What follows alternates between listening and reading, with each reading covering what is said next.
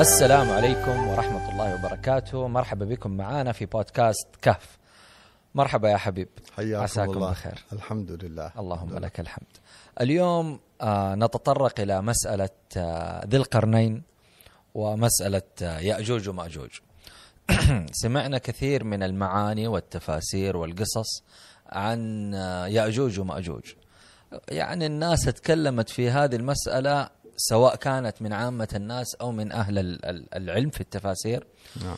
بعضهم قال آه، هم بني آدمين بعضهم قال هم أشباه بالبني آدم بعضهم قال لا هي عبارة عن فيروسات زي في زماننا أو أفكار تحيط بالإنسان. يعني الكلام فيها حقيقة كثر. ونبى نستفيد منكم يا حبيب في هذه المسألة بما إنها هي القضية ال- الرابعة في قضايا سورة الكهف. نبى نفهم المسألة هذه نبى نعرف ما هو الأرجح وما هو الاصح الأصح نعم. فيما يخص آه، يأجوج ومأجوج وذي ذو القرنين القرنين الحمد لله والصلاة والسلام على سيدنا رسول الله. آه هذه القضية أو القصة الرابعة في سورة الكهف أخبار آه ذو القرنين وهو الملك الصالح الذي حكم هذا العالم.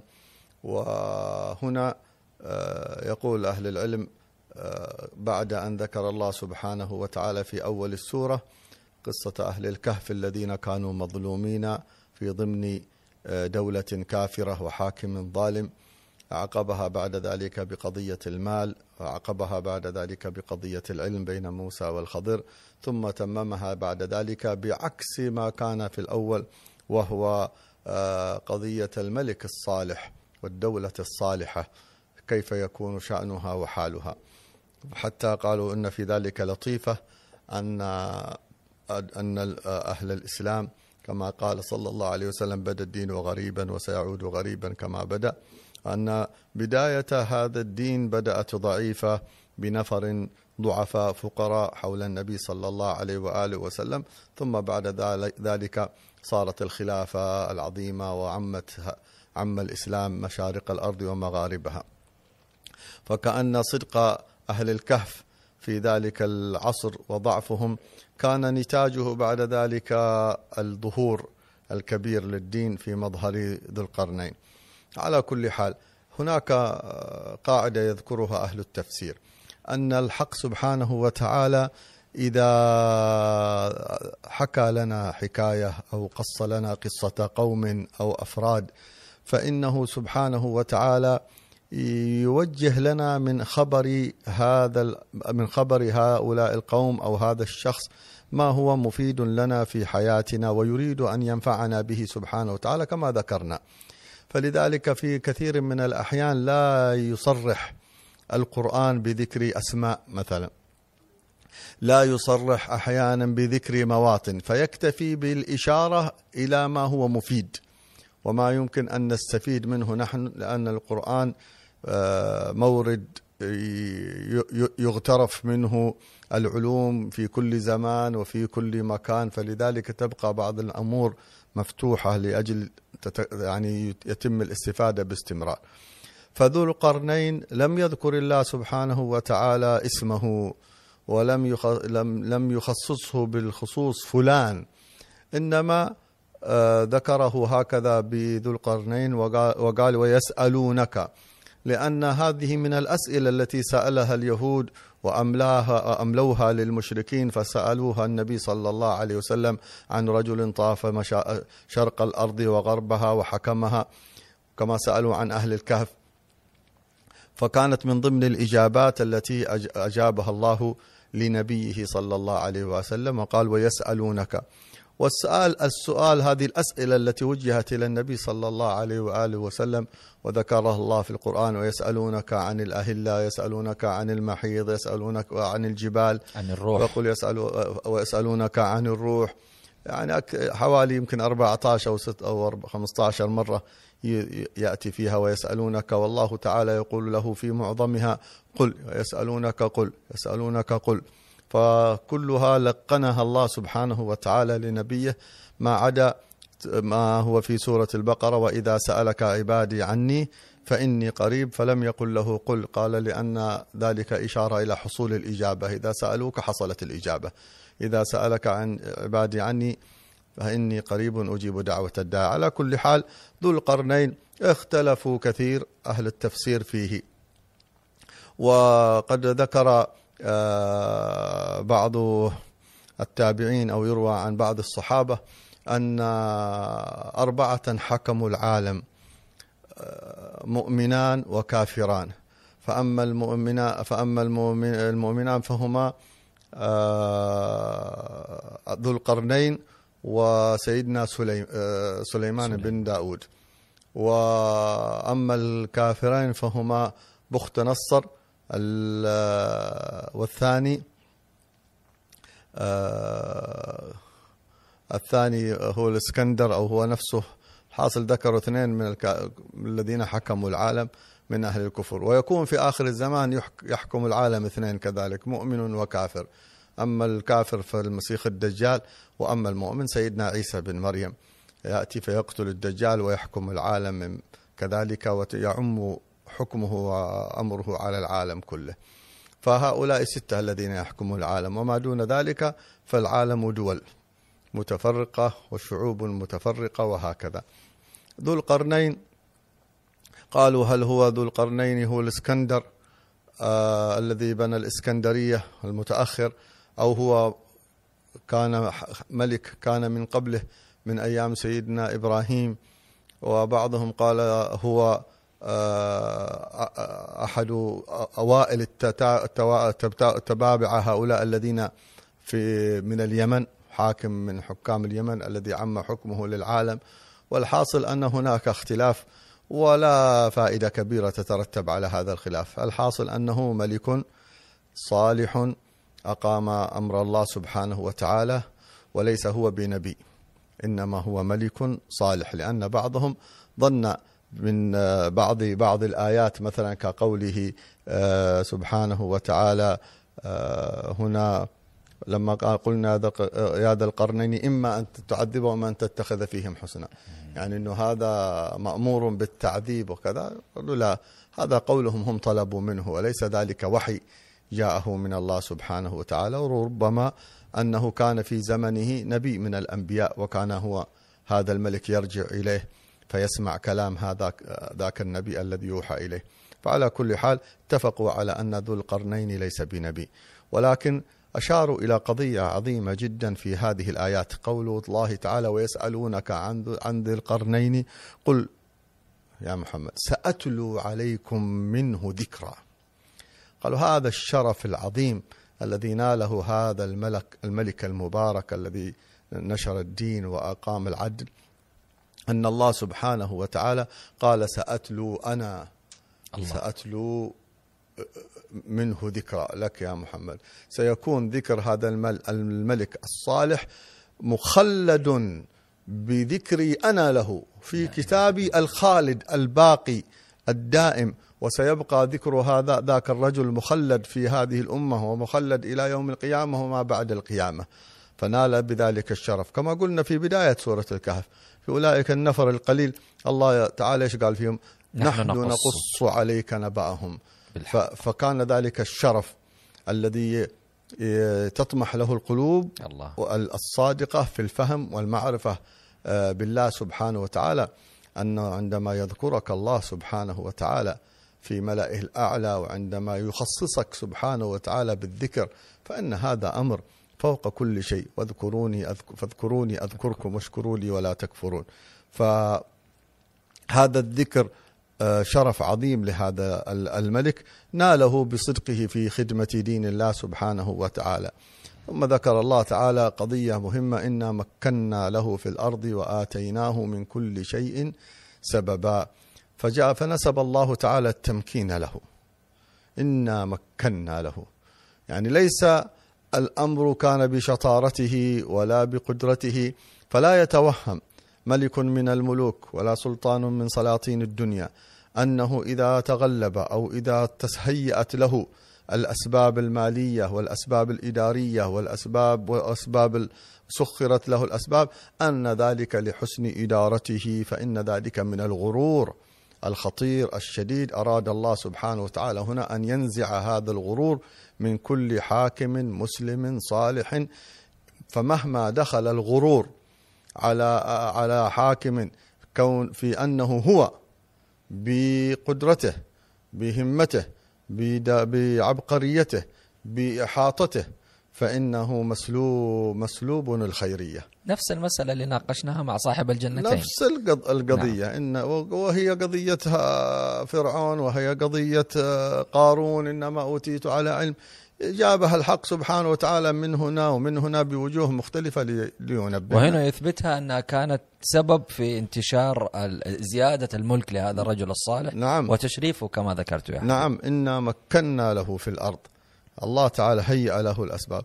وآتيناه من كل شيء سببا. يا سلام. يعني سخرنا له الأسباب. سواء كانت أسباب الماء المال والتجارة. أسباب الحرب وقوة الأسلحة. أسباب آه، التدبير وحسن الإدارة. أسباب السفر ووسائل السفر. كل هذه الأسباب الله تعالى قال من كل شيء سببا.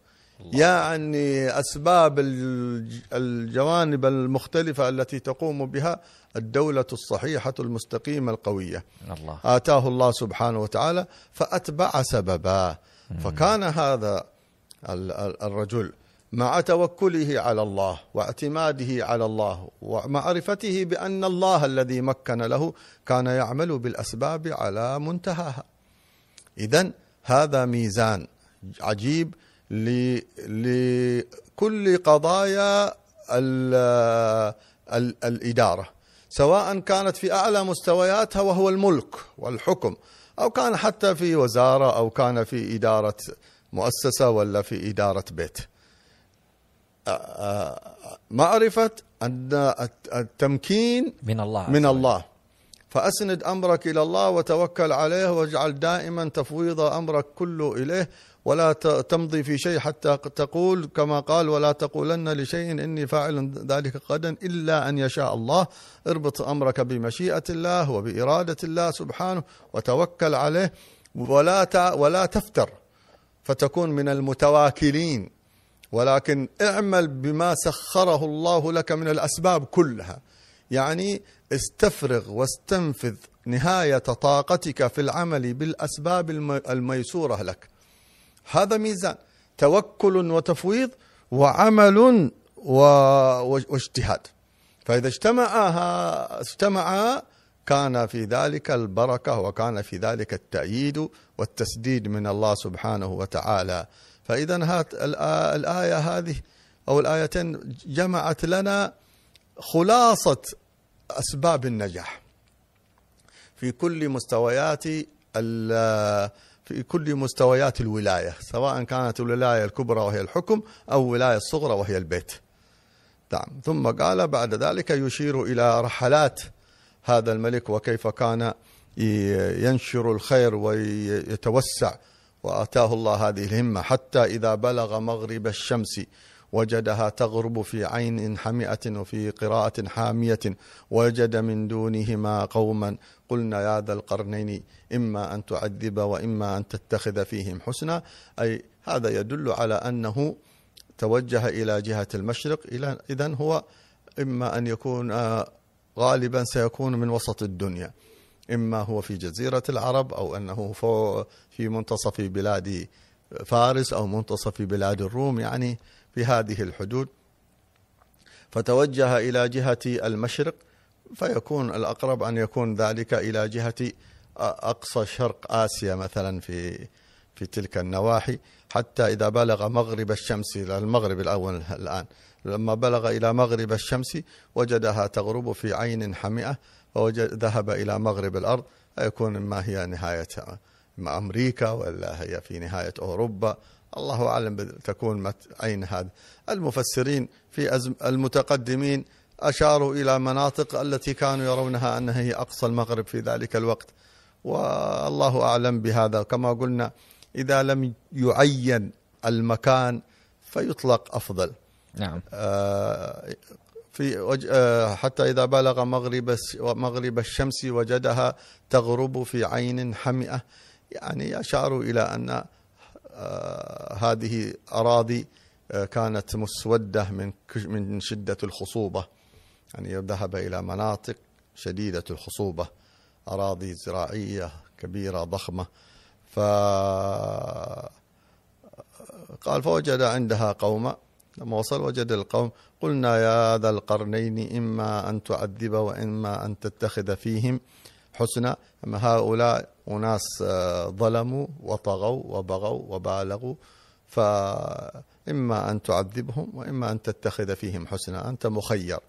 خيره الله تعالى إما بواسطة نبي أخبره بذلك أو ما ما ألهمه أو ما عرفه من ضمن الشريعة التي هو يمشي فيها أنه كان يخير بين أن يباشر مباشرة بقتالهم وبتعذيب الظ- الظلمة منهم وأخذ الحق منهم أو أن يبدأ بدعوتهم وبالمحاولة آه، في ردهم إلى إلى الحق.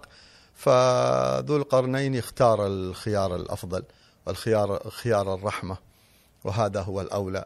ونبينا صلى الله عليه وسلم في شريعته كذلك لا بد أولا من الدعوة. قبل خوض أي غزوة أو معركة لا بد فيها نعم. من دعوتهم ولا بد من عرض أسباب الصلح وأسباب الخير وأسباب حقن الدماء. فذو القرنين كذلك فعل. قال أما من ظلم فسوف نعذبه ثم يرد إلى ربه فيعذبه عذابا نكرا. إشارة إلى أن مهما فعل فعلت أنا من إقامة الحدود فإنها هي ليست بحقيقة العقوبة. إنما العقوبة والعذاب الحقيقي الذي هو عند الله سبحانه وتعالى يوم القيامة. نعم. وأما من آمن وعمل صالحا فسنق ف فله جزاء الحسنى وسنقول له من أمرنا يسرا. إشارة إلى قول سنقول يعني أنه فضل وقدم أمر الدعوة والمحاولة بالإحسان. لأنه لأنه ذلك هو الأفضل وذلك الأقرب إلى الرحمة هنا نفس ال- الآيات تذكرنا اللي ذكرناها أول فمن شاء فليؤمن ومن شاء فليكفر, فليكفر. إنا أعتدنا للظالمين, للظالمين نارا. نارا حاطئ كانت هناك من الله عز وجل هنا تجلي لهذا المعنى في الدنيا صحيح يعني صحيح. على يد الحاكم صحيح. يعني كأنه عذاب الدنيا هنا وهناك ذكرنا فيه في عذاب الآخرة الآخرة. الآخرة نعم فهكذا كانت رحلته الأولى لفتح جهة المغرب. نعم. ووطد هناك وأقام الدين وأقام الإسلام وشريعة الله سبحانه وتعالى. فلما تم له ذلك واستتب له ذلك رجع إلى الجهة الأخرى من من الدنيا. وهكذا قالوا ينبغي أن تكون الهمة العظيمة عند المؤمن أنه يريد أن يوصل دين الله تعالى إلى أقصى ما يب إلى أقصى ما يبلغه آه، ما تبلغه أسبابه. لهذا قالوا عن من هذا من القادة من المسلمين لما وصل إلى نهاية البحر الأبيض. قال لو أعلم أن لو أعلم أن أرضا وراء هذا البحر لا خط حتى أصل إليها فأبلغ دين الله. لا إله هذا الله. هذه همة. عظيمة ينبغي للإنسان أن يكون عنده همة كبيرة في نشر الدين. وإيصاله إلى الدنيا كلها. بعد ذلك تهيأت لك الأسباب أم لم تتهيأ ذلك أمر الله. نعم. أما أنت فاجتهد في نيتك. ثم أتبع سببا حتى إذا بلغ مطلع الشمس وجد وجدها تطلع على قوم لم نجعل لهم من دونها سترا. يعني أنه لما توجه إلى جهة المشرق وصل إلى أقوام آه، لا يتخذون الملابس أقرب إلى العري. وكذلك إما أنهم لا لم يكونوا يتخذون البيوت أصلا لا يتخذونها لعدم حاجتهم إليها لأن بلادهم مثلا كثيرة كثيرة الغمام أو أنهم آه، لجهلهم البالغ وفقرهم وعدم معرفتهم بأسباب الحياة أصلا فهم يعني في حالة من التخلف. حتى إذا بلغ مطلع الشمس وجدها تطلع على قوم لم نجعل لهم من دونها سترا. طبعا آه، كثير من أهل التفاسير الذين ذكروا رمزيات هذه الأشياء و حل هذه الرموز والخوض في ذلك. يعني يطول الأمر فيه ويحتاج إلى بحث وإلى مراجعة. وغالبا يعني الفوائد التي تستفاد من يستفاد من هذه الرموز تفيد صاحبها لأنها ما تستطيع أن تعمم شيئا هو مرموز إليه بالرمز أصلا. فلا تستطيع أن تثبته ثبوتا كاملا أبدا لأنه لا دليل على تلك الأشياء. ولهذا يبالغ بعضهم في البحث عن تفاصيل هذه المواقع والتدقيق في معرفة هذه المواقع بالخصوص ثم لا يترتب كثير شأن على تعيين هذه المواقع لأن المطلوب هنا ليس التفكير في المواقع المطلوب هنا الاعتبار بفعل ذي القرنين. نعم. هذا هو المطلوب أن نعتبر وأن ندكر وأن نأخذ الدروس المرادة من قضية ذي القرنين كما ذكرنا القضية الأولى في بين التوكل وعمل الأسباب وبين الهمة في نشر الخير. فهذا لما اتجه إلى جهة المشرق وجد هكذا. حتى إذا بلغ بين السدين وجد من دونهما قوما لا يكادون يفقهون قولا. وقال بعضهم أن بين السدين هذه نعم هو أقصى شرق آسيا إما شمالها وإما شمالها وشرقها. يعني ما بين بلاد القوقاز وما, وما بين بلاد التركستان والصين وهذه النواحي لأنه قد جاءت في بعض الروايات عن النبي صلى الله عليه وسلم لما سئل عن يأجوج ومأجوج أنهم آه، أن وجوههم كالمجان المطر المطرقة أو المطرقة. أن آه، صغار العيون آه، فطس الأنوف كأن وجوههم المجان المطرقة. في في في أصرح الروايات التي جاءت في وصف ذي القرنين. حتى إذا بلغ بين السدين وجد من دونهما قوما لا يكادون يفقهون قولا. يعني ما يعرفون لا ما يعرفون كلام كلامهم ولا لغتهم ولا هؤلاء يعرفون كلامهم ولا لغتهم. ف هناك عجز في التخاطب معهم فكأنه هناك صعوبة في التفاهم فيما بينهم وبينهم فلعلهم يعني كان أكثر ما يستعملون لغة الإشارة. فما ذكر هنا من التفاهم بينهم أن ذلك كان كله بشيء من الإشارة. قالوا يا ذا القرنين إن يأجوج ومأجوج أو ياجوج وماجوج كما في قراءة إن يأجوج ومأجوج مفسدون في الأرض. فهل نجعل لك خرجا على أن تجعل بيننا وبينهم سدا؟ وهنا الحديث عن قضية آه، يأجوج ومأجوج. وعلاقة بعض القضايا المتعلقة بعلامات آخر الزمان بمقدمات قديمة. يعني يأجوج ومأجوج قضية قديمة من أيام ذي القرنين مذكورة في القرآن ولكن آثارها ستكون وظهورها ستكون علامة من علامات الساعة المتأخرة من العلامات الكبرى. سيخرجون بعد المهدي والدجال وعيسى بن مريم. آخر شيء سيكون خروجهم كما جاء في الروايات. فهذا أمر عجيب صراحة. أين هم؟ طيب أين هم في فترة هذا الزمان الطويل ومرور هذه الحضارات الطويلة؟ وهؤلاء سيكونون موجودين. وقال طبعا هناك روايات في كتب التفاسير وروايات عن كعب الأحبار عن ماهية شخصية آه، يأجوج ومأجوج. وأنت سألتني في أول الكلام هنا عن قضية آه، التعرف عليهم والأقوال وكيف نرجح. هنا مسألة مهمة جدا. آه، كتب التفاسير مليئة بالأخبار. فتجد مثلا روايات غريبة جدا ومزعجة حتى أحيانا. مثلا تأتي رواية بأنهم سألوا النبي صلى الله عليه وسلم عن صفتهم فقال منهم من هم كمثل الأرز؟ يعني شجرة الأرزة الكبيرة جدا يعني ربما تصل إلى عشرة ولا عشرين ولا ثلاثين متر أو أكثر من ذلك طويلة في السماء. ومنهم آه، من عرضهم وطولهم سواء. عشرة أذرع في عشرة أذرع يعني مربع ولا مدور هذا. هذا منظر يعني غريب ليس في الصورة الآدمية تماما. في رواية أنهم شبر ومنهم شبر ومنهم شبرين ومنهم ثلاثة أشبار ولهم أنياب ولهم أظافر طويلة يعني هذه الأشياء كلها حقيقة فيها غرابة شديدة.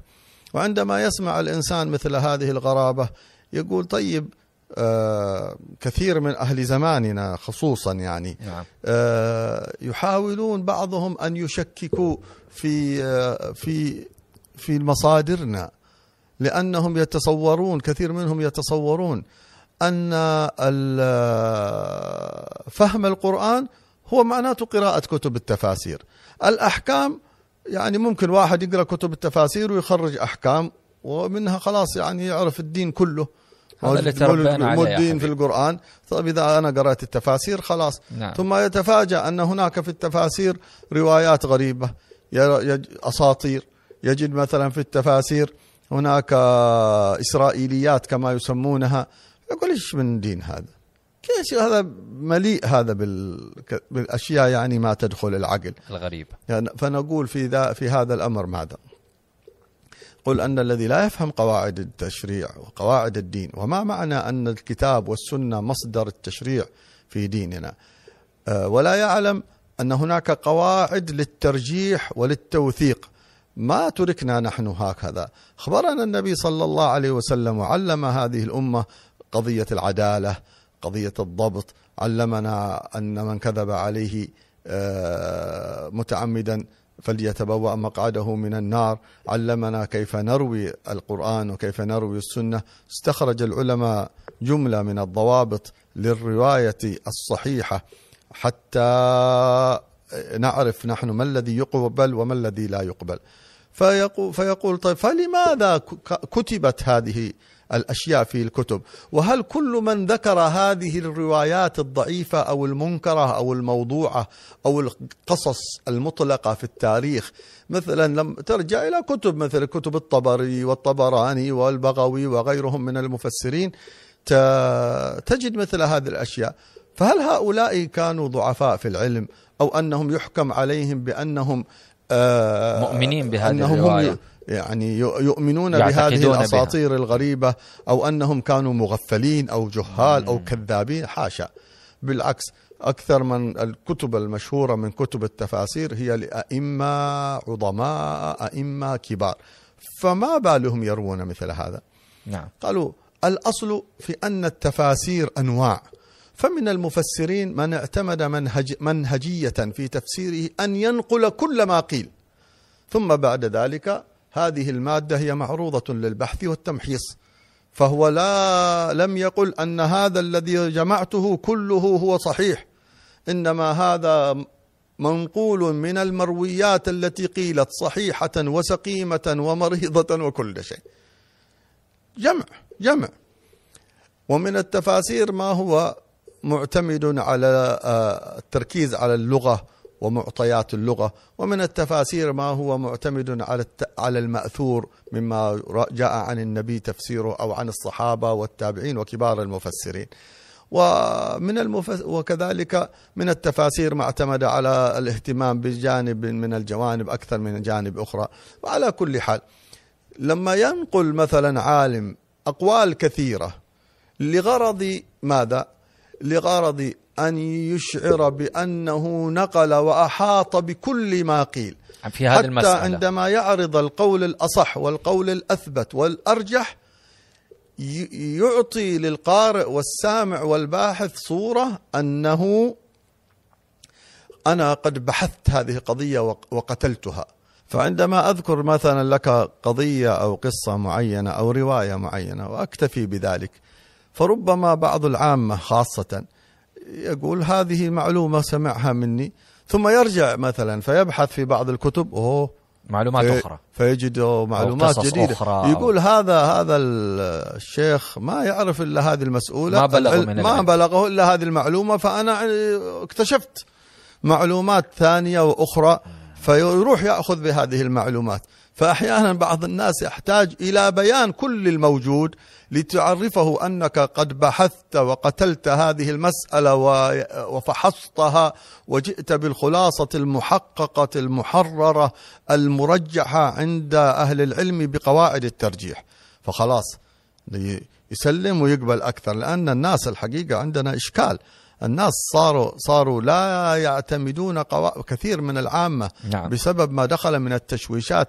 ما عادوا يفهم ما عادوا يفهموا قواعد أهل العلم في الترجيح ولا قواعدهم مثلا في القبول أصلا للخبر وللرواية.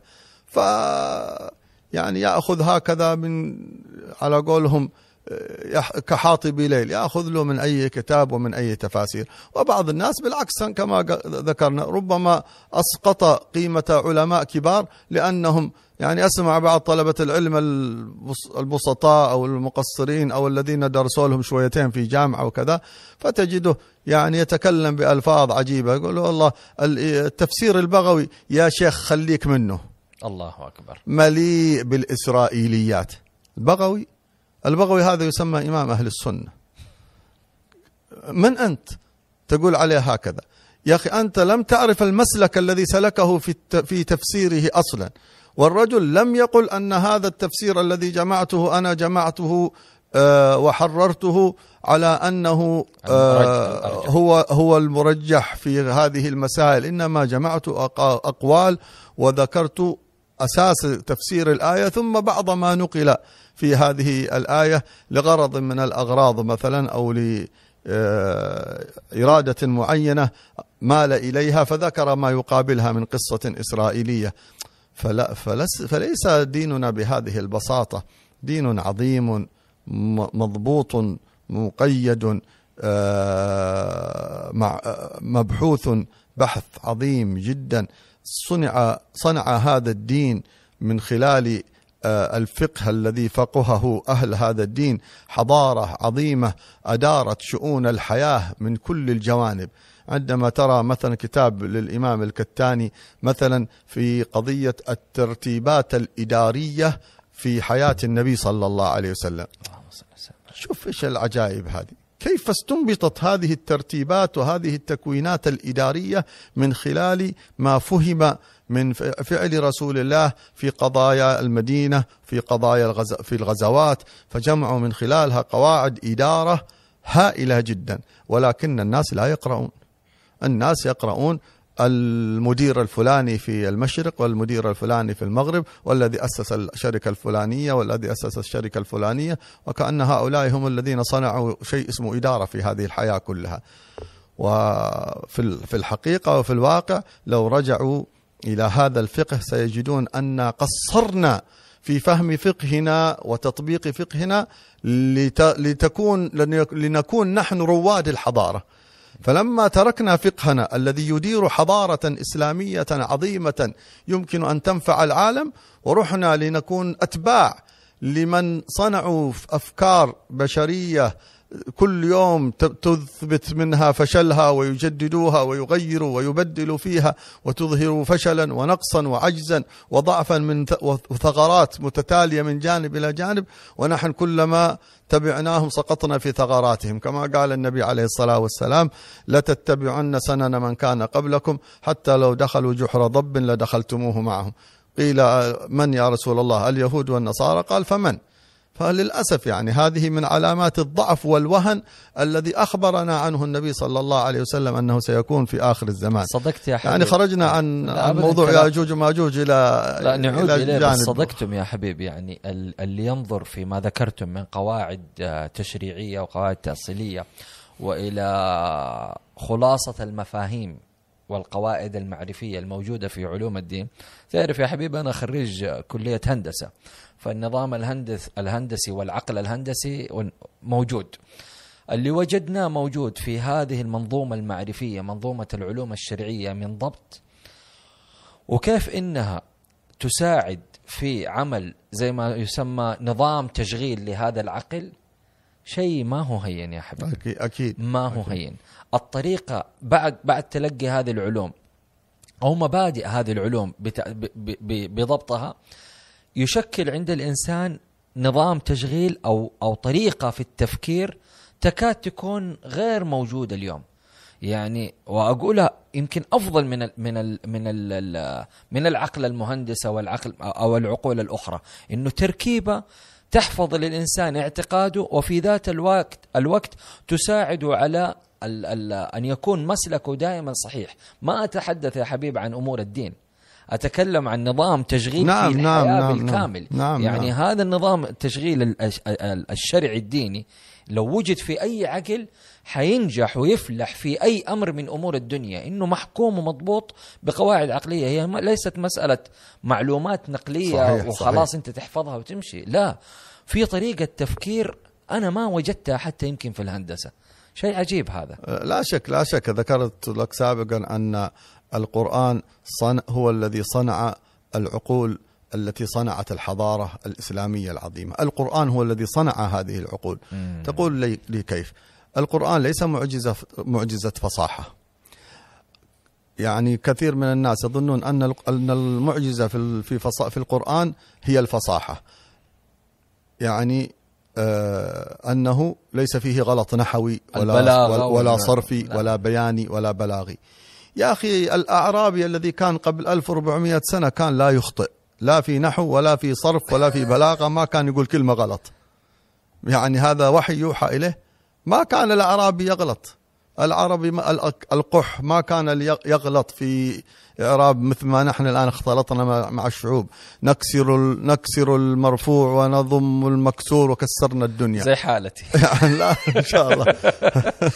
الله يحفظك. خليها مستورة. ف فلا التركيب القرآني هو المعجزة العجيبة. الله أن هؤلاء الفصحاء كانوا لهم إبداع في فصاحتهم عندما يستعملون الضمائر عندما يريدون أن يستعملوا شيء بال بال بالست بطريقة مستترة أو عندما يقدمون عندما يظهرون الفاعل أو أو يسترون الفاعل أو عندما يستعملون التكرار للتوكيد وغير ذلك. كل هذه قواعد لغويه كبيرة أنا ضعيف فيها على كل حال. وتحتاج إلى يعني متمكنين منها. آه، الله يمكن لنا هذه اللغة إن شاء الله حتى نفهم بها كلام ربنا. ولكن هذه هذه اللغة بهذه المعطيات أصحابها الفصحاء المتفننين فيها تفاجؤوا بهذا القرآن أنه كان أوسع بيانا. وأوضح برهانا وأنه آه، شغل عقولهم التي كانت تركز على معطيات معينة فجعلهم ينظرون إلى الآية هنا ثم تأتي بشكل آخر في موطن آخر بنفس السياق لكن بنفس السياق الآية لكن معطياتها تختلف لأنها عندما تقيسها بما قبلها وما بعدها تعطيك معنى آخر. فمثلا عندما نحن الآن سنذكر هنا قضية ال- الضلال. مثلا تجد هذه الضلال مسألة الضلال الذي سنأتي مع ستأتينا في نهاية السورة. تأتي تجد أن الضلال هنا يأتي في معنى وهنا يأتي في معنى وهناك يأتي في معنى مرتبط بالسياق. ثم عندما تنظر إلى الأحكام أحكام الحج أحكام التيمم أحكام ال ال الصلاة تجدها مفرقة في كتاب الله.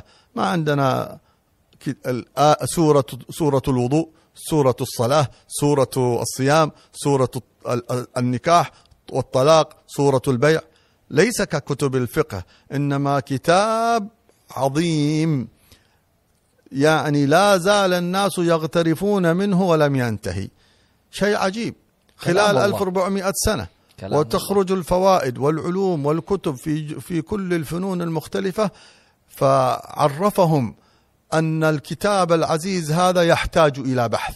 يحتاج إلى حفظ ومع مع الحفظ يحتاج إلى جمع المتشابه ومع جمع المتشابه يحتاج جمع الجمع بين الآيات المتقابلة وكيف يمكن الجمع بينها لاستخراج الفوائد التي تنتج عن هذا الجمع؟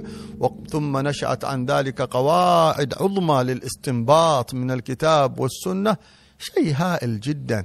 شيء عظيم جدا. نحن هذا الكلام قد كررناه في ربما في شيء من اللقاءات السابقة فلا نريد أن نعيد كثير فيه. ولكن نرجع إلى موضوعنا. هذا موضوع يأجوج ومأجوج. وكيف ذو القرنين وصف الله سبحانه وتعالى ما فعله. سنمر على ذلك مرورا سريعا لأنه ليس من غرضنا التفسير لكل كلمة. نعم. قال حتى إذا بلغ بين السدين وجد من دونهما قوما لا يكادون يفقهون قولا قالوا يا ذا القرنين إن يأجوج ومأجوج مفسدون في الأرض. ما هذا الفساد الذي كانوا يقومون به؟ كانوا يعدون على مزارع هؤلاء الناس. في وقت الربيع. إذا قرب وقت الثمار جاءوا فهجموا على أراضيهم فأخذوا الثمار وقطعوا الغصون والأشجار وأخذوا ما, ما استطاعوا أن يأخذوه من نهب ما في هذه البيوت. هذا فساد عظيم جدا. مفسدون في الأرض. هل نجعل لك خرجا على أن تجعل بيننا وبينهم سدا؟ نبغى نعطيك اللي تبغاه. بس صد سوي لنا بيننا وبينهم حاجز. صنع بيننا وبينهم حاجز لا يستطيعون أن يصلون إلينا. فقال لهم آه، قال ما مكني فيه ربي. رجع للتمكين. رجع إلى التمكين. نعم. إذا قول الله إنا مكنا له في الأرض مكنا له وأشعرنا قلبه أنه كان يفقه هذا التمكين. لأن الله سبحانه وتعالى ربما مكن للكافر ابتلاء لأهل الأرض. كما نرى نحن في بعض الأحيان. ترى مثلا اليوم آه، الغرب عاشوا سنين طويلة في في تمكين عجيب. عندهم الصناعات عندهم الاختراعات عندهم العلوم عندهم السلاح. ذلك كله من تمكين الله سبحانه وتعالى. لا شطارة ولا مهارة. يوم ما ينتهي زمنهم سترى وسيرى العالم كيف يتفككون ويتحلحلون بكل بساطة. صحيح.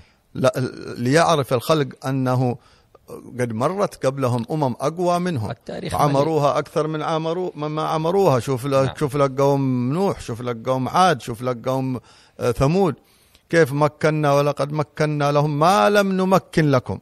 صرح الله تعالى بأنه مكن لهم ما لم يمكن لنا ولأهل لهذه الأمة. ومع ذلك أهلكهم سبحانه وتعالى بذنوبهم. لما أهلكهم في آه، تمكنوا يوم أهلكهم ثاني يوم. أخذوا زمنهم. وأن يوما عند ربك كألف سنة ما تعدون. مكن لهم في زمن ثم لما انتهى وقتهم. لكن ميزة ذو القرنين ما هي؟ قال ما مكني فيه ربي خير. اللي الخير في اللي مكنني الله سبحانه وتعالى فيه. فأعينوني. يعني أنا في الأساس معتمد ومستند على الله. لكنني عامل بالأسباب وأنتم من ضمن الأسباب فأعينوني بقوة أجعل بينكم وبينهم ردما أردم لكم وأقفل المكان هذا الذي لأنهم لما بلغ بين السدين كأنه منطقة بين جبلين يصعب أن يتجاوزها. يعني هناك أراضي جبلية فعلا يصعب أن الإنسان يعني إذا قفلها خلاص المدينة المنورة مثلا محاطة بالصخور البركانية التي تسمى بالحرة وما لها إلا مدخل واحد فتحة واحدة. ولذلك لما جاء المشركون في غزوة الحد الأحزاب النبي عليه الصلاة والسلام حفر الجهة المفتوحة التي هي جهة جهة الخندق. هذه المنطقة الوحيدة التي كان يمكن أن يدخل منها الناس فقط. وما غير ذلك فالحرات صخور بركانية حادة لا يستطيع أن يمشي فيها لا إنسان ولا حيوان لا جمل لا فرس ولا شيء. صعب أبدا ما لهم إلا فحفر النبي صلى الله عليه وسلم الخندق في طول كم كيلو قفل المدينة كلها. فهؤلاء كانوا كذلك بين ليس ليأجوج ومأجوج إليهم مدخل إلا من بين جبلين. فجاء هذا الملك ذو القرنين قال آتوني زبر الحديد هاتوا لي قطع الحديد طلب الحديد آه، حتى إذا ساوى بين الصدفين يعني بين الجهتين صدفين الجهتين قال انفخوا. يعني أنه أشعل نارا هائلة قوية تذيب الحديد والرصاص وال وغيرها من المعادن حتى إذا جعله نارا قال آتوني أفرغ عليه قطرا يعني قالوا أنه استعمل الحديد والنحاس. يعني ربط الحديد والنحاس ليكون آه، ذلك له طريقة سهلة في التحكم وفي القوة جمع بين القوة وبين التحكم في آه، الحديد. فصنع منه آه، سورا أملس. فما استطاعوا أن يظهروه وما استطاعوا له نقبا. ما استطاعوا أن يظهروه وما استطاعوا. قالوا يعني استطاع واستطاع ترجع إلى معنى واحد من الاستطاعة إلا أن إذا نقص المبنى نقص المعنى إذا ك... كبر إذا المعنى. أيوة إذا المبنى. كبر المبنى كبر, كبر المعنى كذلك فاستطاعوا لأن ال- الصعود والتسلق أهون من الحفر والتكسير. فما استطاعوا أن يظهروا يعني ما استطاعوا أن يظهروا عليه أن يتسلقوا فيتجاوزوه ولا استطاعوا كذلك أن يخرموه يخرم. خبرنا النبي صلى الله عليه وآله وصحبه وسلم أن يأجوج ومأجوج كل يوم إذا أصبحوا يحفرون في هذا ال- ال- ال- الجدار حتى إذا كان بينهم وبين أن يصلوا قليل قالوا دعوه حتى نأتي ثاني يوم فنكمل. فإذا عادوا وجدوه رجع كمان قد ردم كما كان. فيرجعون حتى إذا كان اليوم الذي يأذن الله تعالى لهم بالظهور فإنهم إذا حفروا وأبقوا قليل إذا رجعوا يبقيه الله تعالى. فإذا جاءوا يكملونه أكمل فيخرجون فيطوفون الدنيا يعني يقتلون ويأكلون ويشربون ما في الأنهار أي أنهم يمتصون ما في أراضي الشعوب. من من المواد الغذائية ويفتكون بذلك فتكا عظيما. من هم هؤلاء ياجوج وماجوج؟ اليوم نحن في زمن الأقمار الصناعية وزمن تصوير المسمار من السماء على قولهم. والبحث في نواحي الأرض كلها لا يظهر لنا يعني مكان أن هناك. مكان مخبى هل هؤلاء مستترون؟ هل هي أراضي دفنت؟ هل هم يعني مختفون في مناطق بين جبال لم يتنبه لهم الناس؟ الله أعلم. كثير من الناس يقولون ليس الأمر كذلك بل إنهم شعوب من شعوب الدنيا.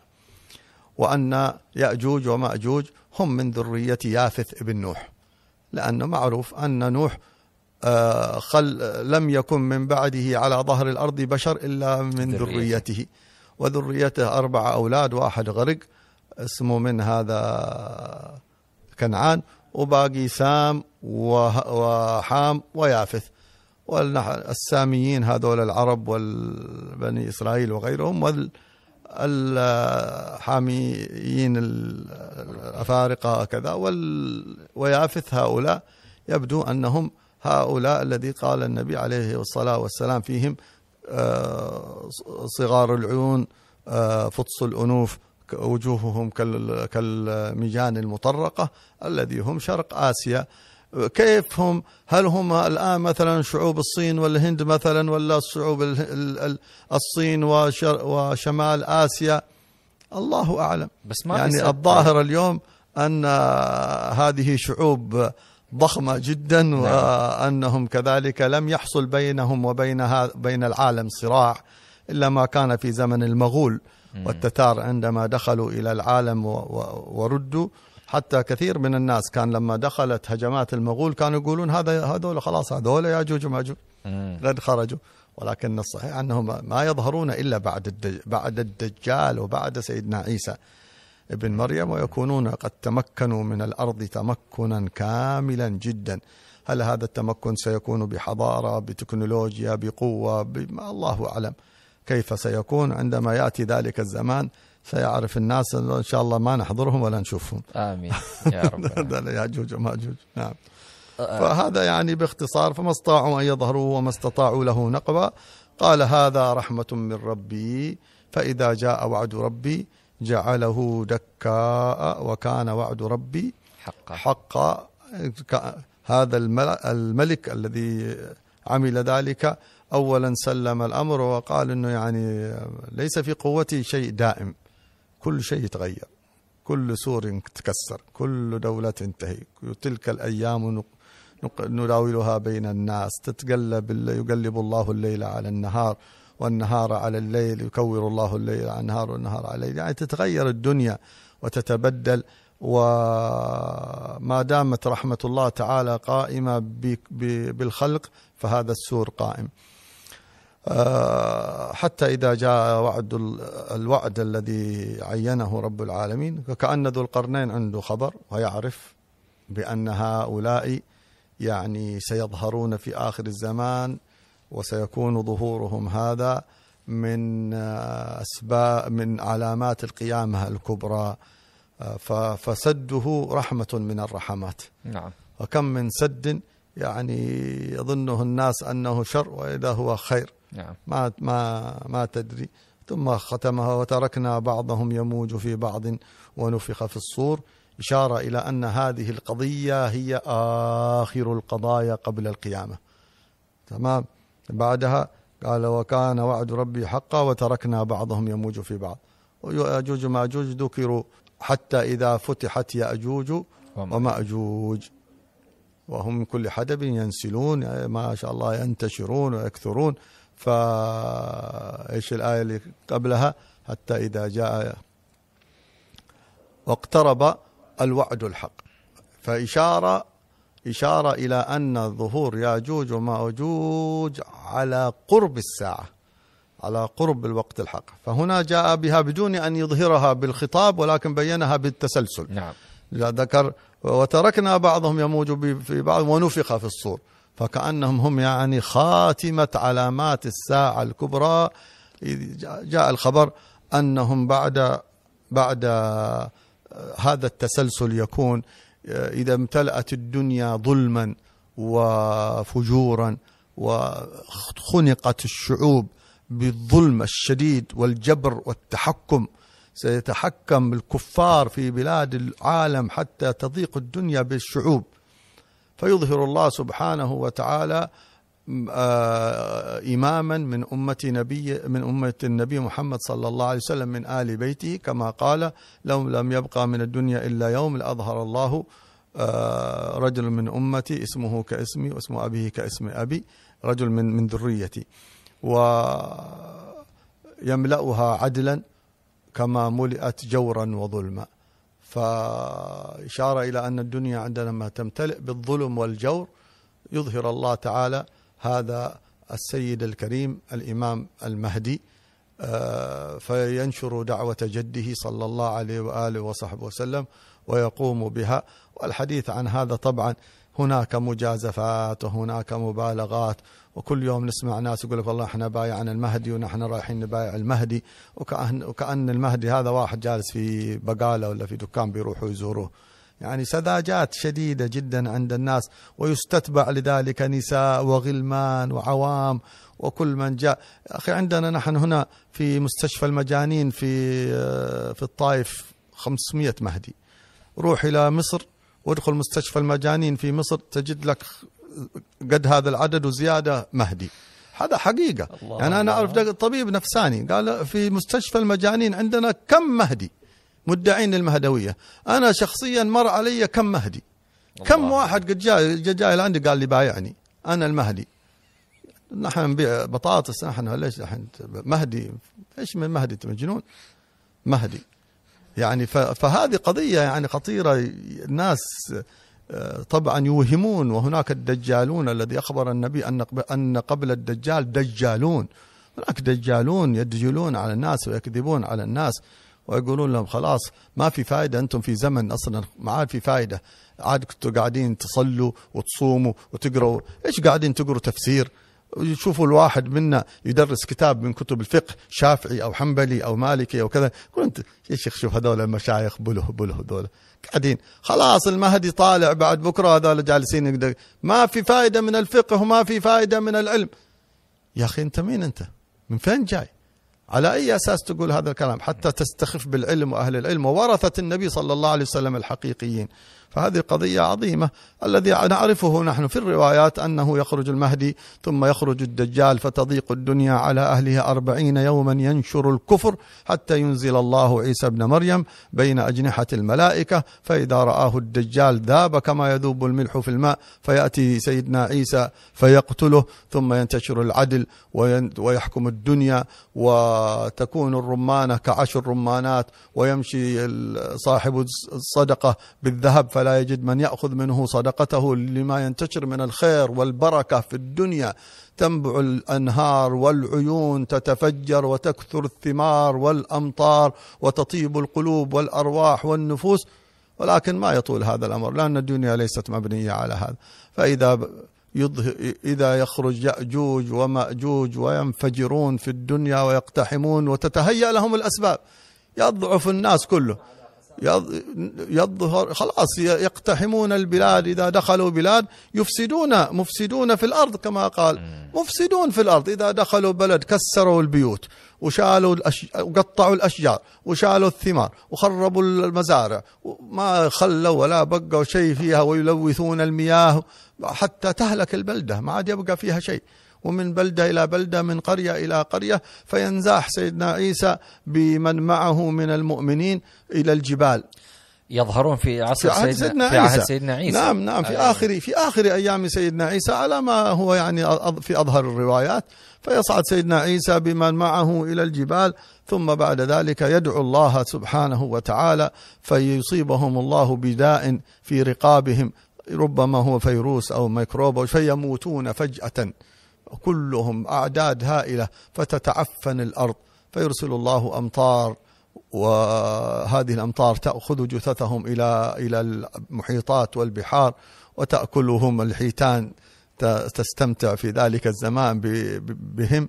ثم بعد ذلك يعني خلاص لا يبقى في الدنيا يموت سيدنا عيسى بن مريم وتأتي ريح طيبة تقبض روح كل مؤمن فلا يبقى في ظهر الأرض من يقول الله الله. وتقوم على الساعة على شرار الخلق مثل هؤلاء والعياذ بالله تعالى وانتهت القصة قصة. الحياة الدنيا انتهت. وباقي خاتمة سورة الكهف فيها كلام آه، فعلا كلام ختامي تقفيله على قولهم للقصص هذه نعم. وتتميم لفوائدها إن شاء الله. جزاكم الله خير يا حبيب. نراكم في لقاء آخر في أمان الله.